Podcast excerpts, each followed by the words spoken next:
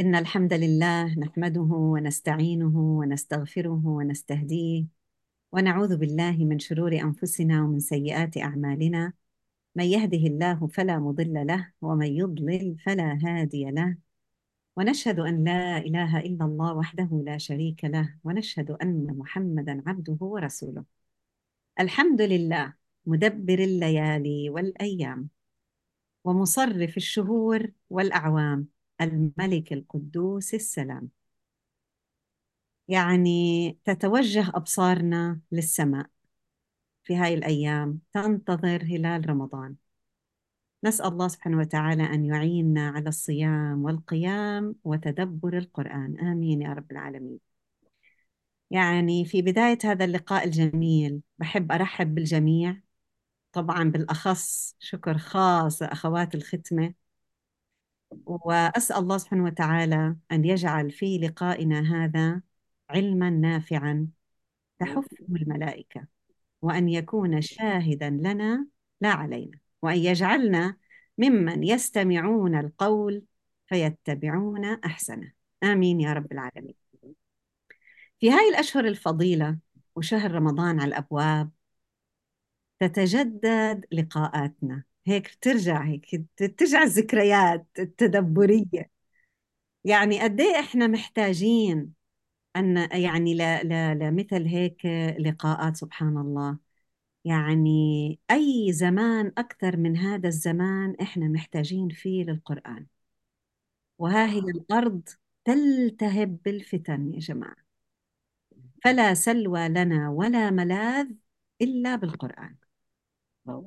حابة أخذكم رحلة تخيلية سريعة إلى أول منازل الآخرة. ليش؟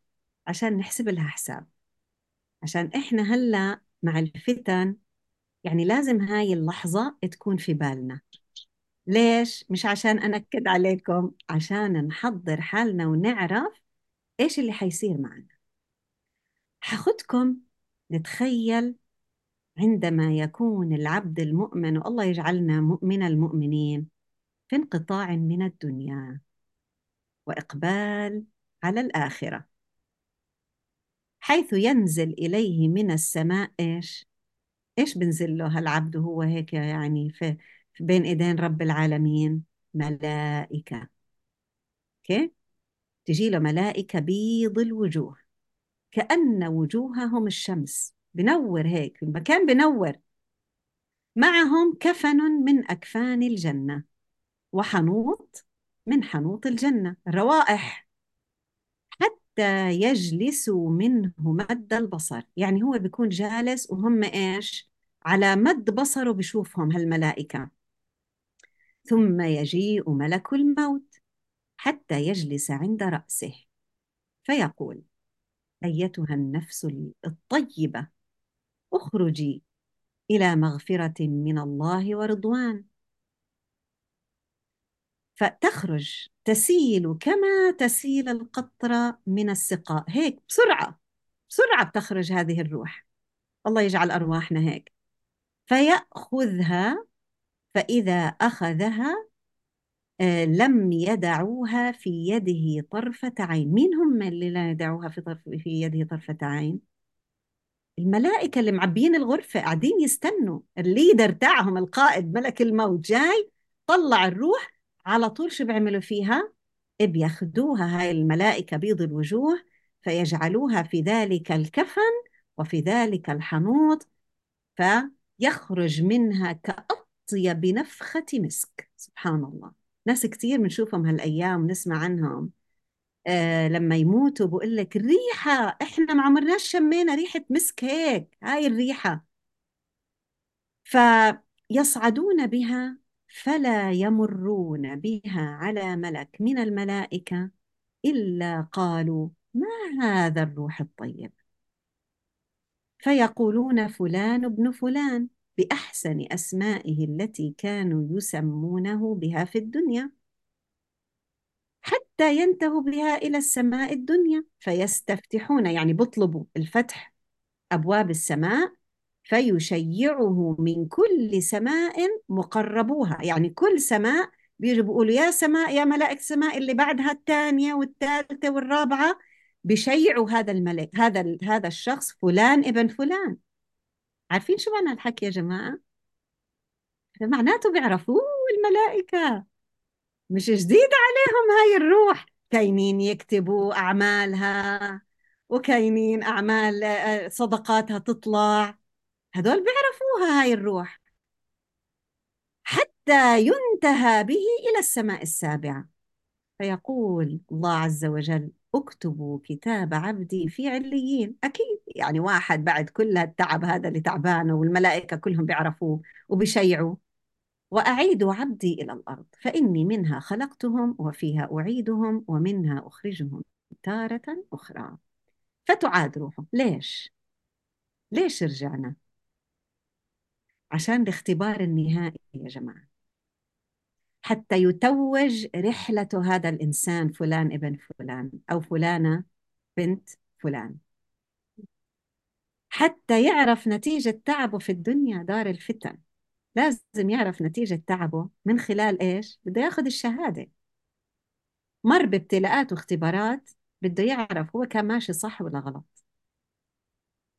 انتبهي يا جماعة، من خلال نموذج الأسئلة اللي بتطرح على هذه الروح ممكن نعرف كيف نحضر حالنا.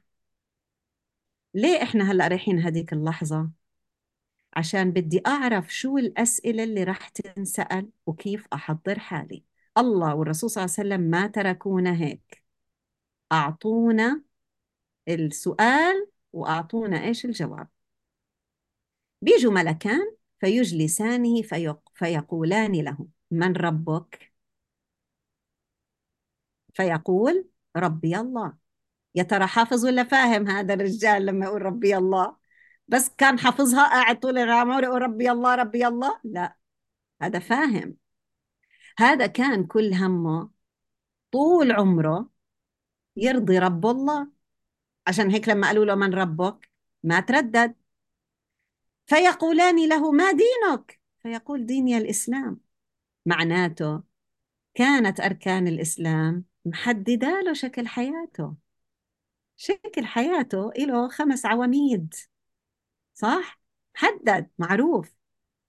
طيب آه فيقولان له، شوف السؤال اللي بعده، ما هذا الرجل الذي بعث فيكم؟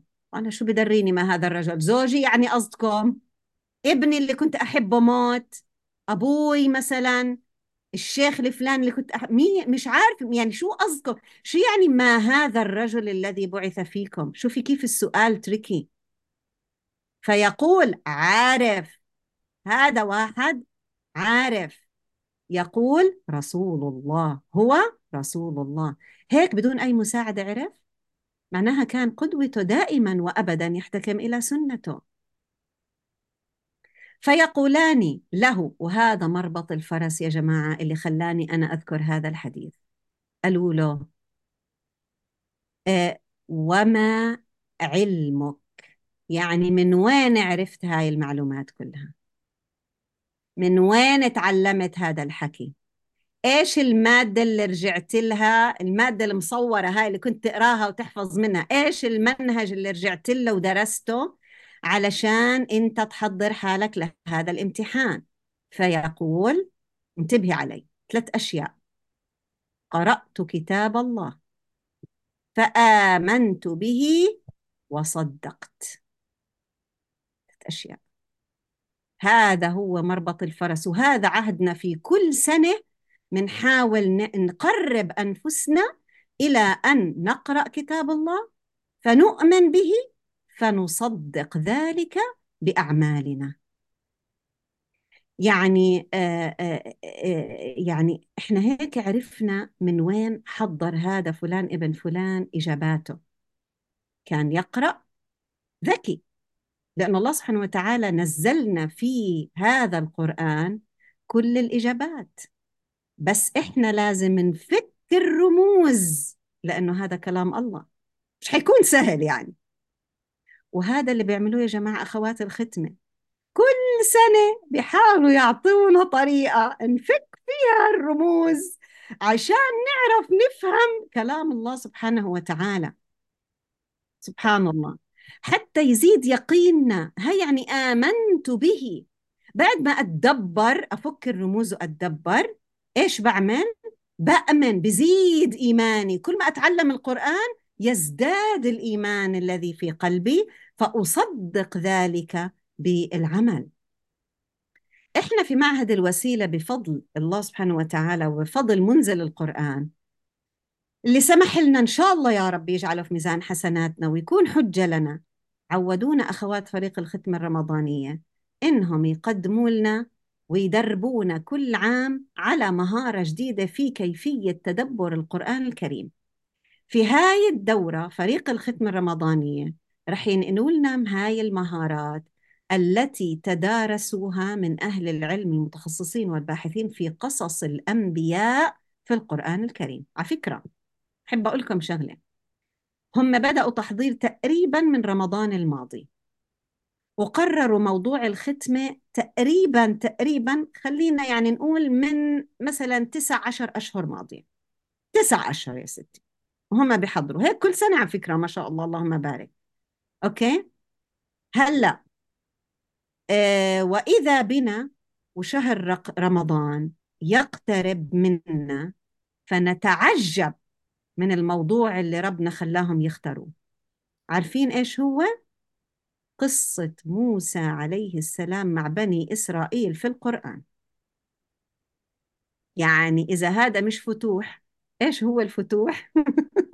يعني يبقى الواحد صلى من أمتى كتير بعيد عن زمان عن طوفان الأقصى، لكن نعرف إنهم هم قاعدين يحضروا عشان ربنا رايد فينا وفيهم الخير. يا جماعة كل حدا قاعد عم بيسمع وبده يحضر، إن شاء الله ربنا رايد فينا الخير بإذن الله، وما هو إلا توفيق من الله سبحانه وتعالى مدبر الأمور. فقامت الأخوات جزاهن الله خيرا، لخصوا لنا هاي المعلومات بطريقة سهلة، رح ينقلوا لنا إياها بطريقة مبسطة مبتكرة وتفاعلية مثل العادة، يعني حتى نتمكن كلنا من إنه إحنا ننتفع بهذا العلم النافع بإذن الله. من خلال هذه القصة، قصة موسى عليه السلام مع بني إسرائيل، حنتعرف على التنوع الإبداعي لأسلوب الخطاب القرآني. متنوع مع أنها هي قصة واحدة بس تكررت أكثر من مرة في أكثر من موضع في أكثر من، بدنا نتعرف على هذا الإشي. آه مناسبة هذه القصة للأحداث وحتى للصورة الموجودة فيها، آه كيف ممكن نسقطها على واقعنا الحالي. يا عيني يا عيني I can't wait والله. وبهاي المعرفة بنضيف مهارة جديدة للتدبر هيسموها المقامات. هذا إن شاء الله رح نتعرف عليها معهم، ورح نتوقف كتير عند مشاعر وأحاسيس مختلفة ستقودنا للتطبيق الإيش الواعي، إحنا منطبق وإحنا واعيين، حتى نستفيد من العبر والعظات الموجودة في هاي القصة العظيمة المرتبطة بواقعنا وحياتنا وزماننا. إن شاء الله رح يعطونا أيضا خطة، يعني ورقة عمل، يعطونا ورقة عمل مبسطة حتى تساعدنا في التطبيق، وحتى إحنا نسأل حالنا الأسئلة وإحنا بخلال الشهر الشهر الكريم إن شاء الله، وإحنا عم نقرأ ختمتنا بإذن الله تعالى.